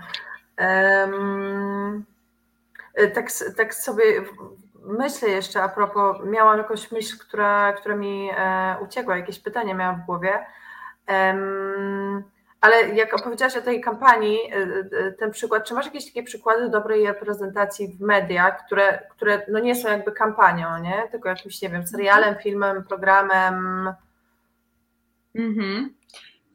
No jeśli chodzi o nasze polskie media, to na razie chyba przychodzi E, mi do głowy tylko e, taniec z gwiazdami z Sylwestrem Wilkiem, który jest po amputacji poniżej kolana, ale przyznam, że żadnego odcinka nie obejrzałam w całości, widziałam jakieś fragmenty, więc naprawdę tutaj, żeby, żeby mm, się podpisać pod tym, to musiałabym naprawdę obejrzeć całość, ale tak intuicyjnie y, fajnie, że został pokazany, o ile wiem, na podstawie tych, tych fragmentów, które widziałam, jako jeden z uczestników programu. Y, mm, nie wiem, bo nie widziałam na ile gdzieś tam w realizacji kładziono nacisk na, na to, że korzysta z protezy. E, też pamiętam, że widziałam fragment występu, kiedy on nie mógł e, korzystać z protezy i, i tutaj bez protezy opracowano dla niego taniec, także bardzo fajnie, bo e, na tym tak naprawdę polega też życie po amputacji i z protezą. To jest nieustanna adaptacja. Ona jakby najszerzej musi zajść na początku tej, tej drogi, mhm. ale adaptujemy się cały czas, bo technologia się zmienia i tak dalej, testujemy różne komponenty, a może ten lepszy, może kolejny. I też jakby będą dni, są dni, kiedy po prostu noga odmawia posłuszeństwa, albo technologia odmawia posłuszeństwa, albo po prostu ciało, ciało potrafi czasem tak reagować na różnego rodzaju zmiany diety, zmiany w pogodzie, nawet tutaj stres, że nagle pewnego dnia proteza nie pasuje i koniec e, mm, i trzeba jakby wtedy taki dzień, no nie wiem, przy, przecierpieć. E, trzeba być gotowym na to, że czasem nasza noga albo proteza, albo właśnie nasza własna kończyna, albo jej proteza, bo nie wiem tylko o protezach nóg, popsuje nam plany po prostu i coś pójdzie inaczej, także to jest nieustanna umiejętność adaptacji i, i mhm. fajnie, że akurat w tym programie moim zdaniem zaadaptowano y, y, właśnie y, ten taniec do możliwości Sylwestra. Ja tylko powiem o moim doświadczeniu, ponieważ ja też wzięłam udział w programie telewizyjnym ponad rok temu. E, nie był to tak znany program jak Taniec z Gwiazdami, był to program e, Usłyszcie nas w telewizji TTV i był to program e, talent show, który jakby, który po, pozwoli się zaprezentować szerszej publiczności e, uczestnikom, czyli jakby artystom mm, tworzącym różnego rodzaju sztukę, y, którzy mm, nie mieli okazji właśnie pokazać się e, szerszej publiczności, którzy też w swojej sztuce opowiadają gdzieś tam e, swoją historię, historię jakichś tam takich czy innych wyzwań życiowych. E, no i przyznam, że to było takie jedyne w swoim rodzaju doświadczenie dla mnie. Ja się zdecydowałam na udział, zostałam zaproszona e, do tego programu przez produkcję, wypatrzona na Instagramie. E, I, I, zdecydowałam się wziąć udział, bo tak się składa, że jestem wokalistką, amatorką od, od gdzieś tam nastoletnich lat, śpiewam, od kilku lat piszę własne utwory i właściwie nie sądziłam, że one kiedyś w ogóle gdzieś tam dojrzą nie te światło dzienne, co uszy publiczności jakiejkolwiek, e, bo zawsze to było coś takiego na boku, e, mhm. po pracy i tak dalej, i tak dalej. E, inna rzecz jest taka, że ja się strasznie stresuję występami publicznymi, przed, znaczy przed publiczną akurat jak śpiewam. Mhm. Dziwo nie, nie zawsze, nie przy, przy każdego rodzaju aktywnościach, ale rzeczywiście tutaj mm, jako wokalistka się stresuję i uznałam, ok, to skoro to jest talent show, to, e, to, to mam talent, e, jak sądzę, nieskromny i mam, mam e, tutaj obok, obok tej historii ten talent, ale też jakby no nie da się naturalnie jakby siłą rzeczy swojej twórczości, jeśli tak mogę górnolotnie powiedzieć, o różnych swoich doświadczeniach piszę, więc też o, mhm. o amputacji I przyznam, że tutaj e, jakby mimo, że ogromne ukłony w stronę, w stronę produkcji e, mm, bardzo tutaj byli wspierający i, i uważni na moje potrzeby, to jednak kiedy program został wyemitowany, zobaczyłam, że bardzo się skupiono na tej mojej historii związanej z amputacją i tak dalej, do czego ona doprowadziła. I przypuszczam, że być może inni uczestnicy też by się pod tym podpisali. Natomiast E, no, w moim odczuciu troszkę za mało uwagi poświęcono temu talentowi, skąd się w ogóle wzięło śpiewanie, skąd się wzięła muzyka, od kiedy, dlaczego. Czułam, że niestety ten aspekt został w moim odczuciu potraktowany odrobinę po, po macoszemu e, i tutaj nie, nie, jakby nie będę, nawet nie mam e, ani pretensji, ani nie, nie, nie, nie mam zamiaru szukać winnych w żaden sposób może to właśnie e, pokazuje to, jak my myślimy, że niestety ciągle widzimy najpierw niepełnosprawność, a potem e, inne aspekty, jakieś talenty, umiejętności tej osoby z niepełnosprawnością jakoś ciągle jest nam trudno wyjrzeć poza tę niepełnosprawność, e, nawet w kontekstach, w których wydawałoby się jest ku temu przestrzeń. Także tutaj mhm. no szkoda, tak, że, tak. że jest dużo do zrobienia tak, tak właśnie sobie myślę też, że. Mm, no, no, że właśnie jakby nie, nie pokazuje się tej też niepełnosprawności jakby takiej jednej integralnej powiedzmy cechy i, i nie ma tego pokazania, że osoba ma też po prostu mnóstwo innych cech, czy właśnie ma jakieś talenty albo nie wiem, czymś się zajmuje. Mm, I, i, i tak jakby mm, no, no, myślę sobie, że to tak jak ja bym, nie wiem, przyszła do jakiegoś programu, który opowiadałby tylko i wyłącznie o tym, że na przykład, nie wiem, jestem wysoka. i że jakby, wiesz, to, to by było tylko o tym i że rzeczywiście jest taka potrzeba, e, to właściwie o czym mówimy od początku programu, żeby ta reprezentacja była, mm, była dużo większa. No wiem też, że w programie TVN-ów Top Model pojawił się uczestnik, który, który ma protezę. Mhm. Um, chociaż tam te, też nie śledziłam tego jakoś tak bardzo uważnie, to znaczy też widziałam fragmenty, więc też się wypowiem o fragmentach, że jednak było dużo skupienia na tej e, nie, mhm. niepełnosprawności. Było. Z tego co pamiętam, ja śledziłam chyba trochę, trochę uważniej. E, zwłaszcza, że e, przyznam, że to, to też jest e, dość zabawne, ale parę miesięcy wcześniej e, też dostałam takie pytanie na Instagramie od kogoś związanego z produkcją e, e, programu Top Model, czy nie rozważałam, czy nie myślałam o tym, żeby wziąć udział w tym programie. Na co ja odpowiedziałam ze śmiechem, że no nie dziękuję, ale mam 1,55 m, ale najwyraźniej tego nie widać na, na zdjęciach. To też nie, nie jest jedyny powód. Ja po prostu gdzieś tam nie, E, nie mam takich zapędów, że tak powiem, jakby w ogóle jakby z protezą czy bez. E, myślę, że nie jakby nie, nie, nie szłabym drogą e, modelingu, więc jakby tutaj nie, no byłoby to nieautentyczne, tak? Zakładam, że w przypadku tego uczestnika on gdzieś tam mhm. się interesował modelingiem i tak dalej i Natomiast gdzieś tam, no, jakby powiedziałabym, że to jest odrobinę niepokojące dla mnie, w takim sensie, że z jednej strony cieszę się, widząc, że są produkcje, w których chce się pokazywać osoby z niepełnosprawnością, w tym na przykład właśnie e, po amputacji z protezą kończyny czy protezami kończyn. Z drugiej strony, no właśnie, cały czas przewija się temat tego, jak one zostaną pokazane.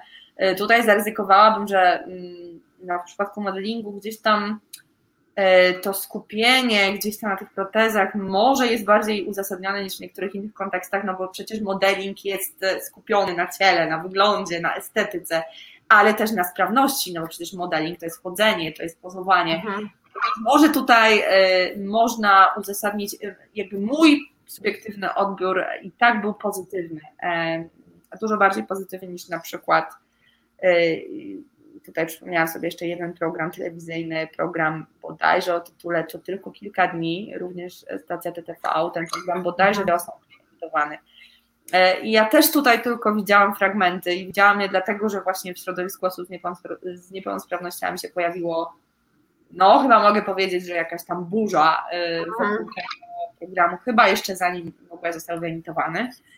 No bo rzeczywiście ta koncepcja celebryty, który się opiekuje tutaj biedną osobą z niepełnosprawnością i, i gdzieś tam wnosi jakieś światło w jego życie, mm, no nie wpisuje się znowu w to, jakbyśmy, jakbyśmy chcieli, żeby o tej niepełnosprawności się mówiło i, i żeby się ją pokazywało. E, z drugiej strony gdzieś tam koncepcja tej opieki wytchnieniowej jak najbardziej jest ok, to jest potrzebne, że tutaj rodzina, opiekun taki codzienny mm, zostaje wyręczony przez kogoś i y, no tylko jednak y, ryzykuję takie stwierdzenie, że widzowi takiemu jak ja trudno uwierzyć w to, że celebryta, która, który nie zna tej osoby z niepełnosprawnością na co dzień, być może się nigdy nie zajmował, nie pomagał, nagle, nagle staje się, y, że tak powiem, kompetentnym opiekunem, asystentem, mhm.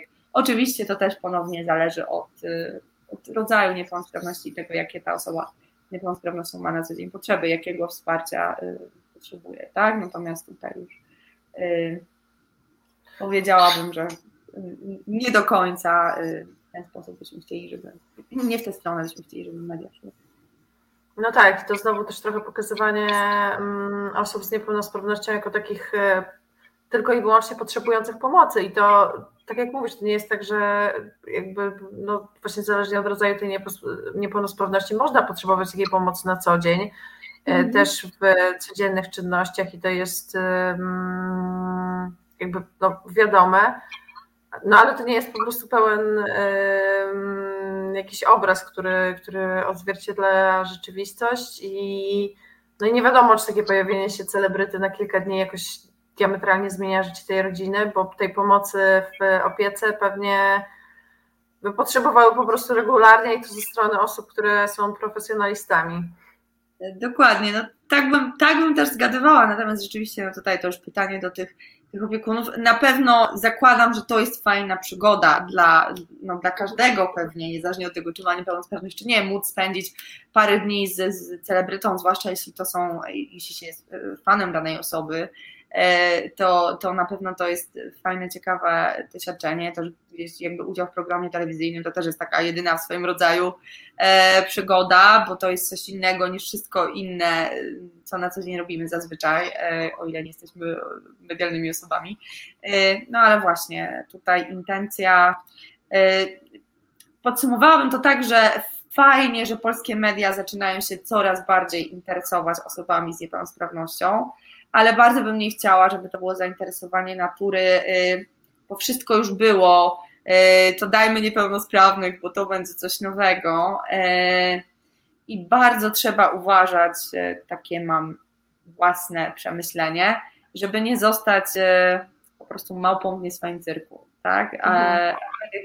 niestety przy udziale w jakimkolwiek programie telewizyjnym podpisujemy umowę i zazwyczaj mamy bardzo ograniczony wpływ na to, y, jak zostanie program wyprodukowany, jak zostanie pokazany. Także tutaj y, no myślę, że temat dla odważnych, y, ale z drugiej strony warto przecierać szlaki. Ja na przykład ubolewam nad tym, że w różnego rodzaju talent showach praktycznie nie ma, jest bardzo, bardzo niewiele osób z niepełnosprawnościami i z własnego doświadczenia bym powiedziała, że przypuszczam, że to czasami może wynikać z tego, że zwłaszcza jak się właśnie z niepełnosprawnością rodzi bądź dorasta, to nawet jak jest talent jakiś artystyczny, to się go nie rozwija, ponieważ jest takie niestety, tak było u mnie przekonanie, że ale przecież i tak nie będę stała na scenie, bo przecież e, problemy z chodzeniem czy proteza to jest coś bardzo nieestradowego, no to nie będę w to inwestować, przecież i tak nie mam szans w konkurencji z pełnosprawnymi e, gdzieś tam artystami. Szkoda, bardzo szkoda, bardzo bym chciała, żeby to, tak, to, to też był jakby powód mojego udziału w tym talent show Słyszcie nas, żeby gdzieś tam powiedzieć młodym ludziom, e, zwłaszcza z takich też mniejszych miejscowości, e, bo może trochę trudniej właśnie stamtąd też mm, mhm. wejść na taką drogę e, artystyczną, że, żeby rozwijali swoje talenty, niezależnie od tego, czy zamierzają z tego uczynić swój zawód, czy nie, ale po prostu warto, żeby mieć fajniejsze życie, żeby być szczęśliwszym, żeby jakby tych talentów nie spychać co niestety ja długo robiłam, taki totalnie dalszy plan, y, bo szkoda, bo my też, y, my też mamy talenty, tak, żeby sobie nie zamykać jakiegoś tam obszaru w życiu przez przekonania. Mhm.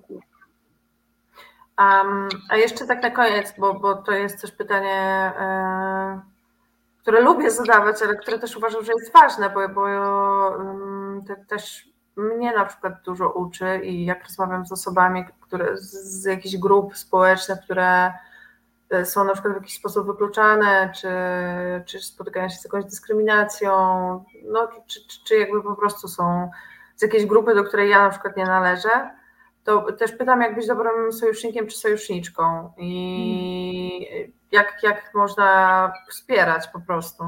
Mm. Y, tak, tak myślę, y, nie chcę takiej wyświechtanej y, odpowiedzi rzucać typu traktować nas normalnie, bo to jest taka najbardziej wyświechtana odpowiedź, jaką jestem w stanie sobie wyobrazić. Powiedziałabym, że tak, to normalne traktowanie właśnie się bierze z, mm, z relacji, tak? Czyli moi przyjaciele, rodzina, gdzieś tam partnerzy, czy tam byli, czy, czy, czy przyszli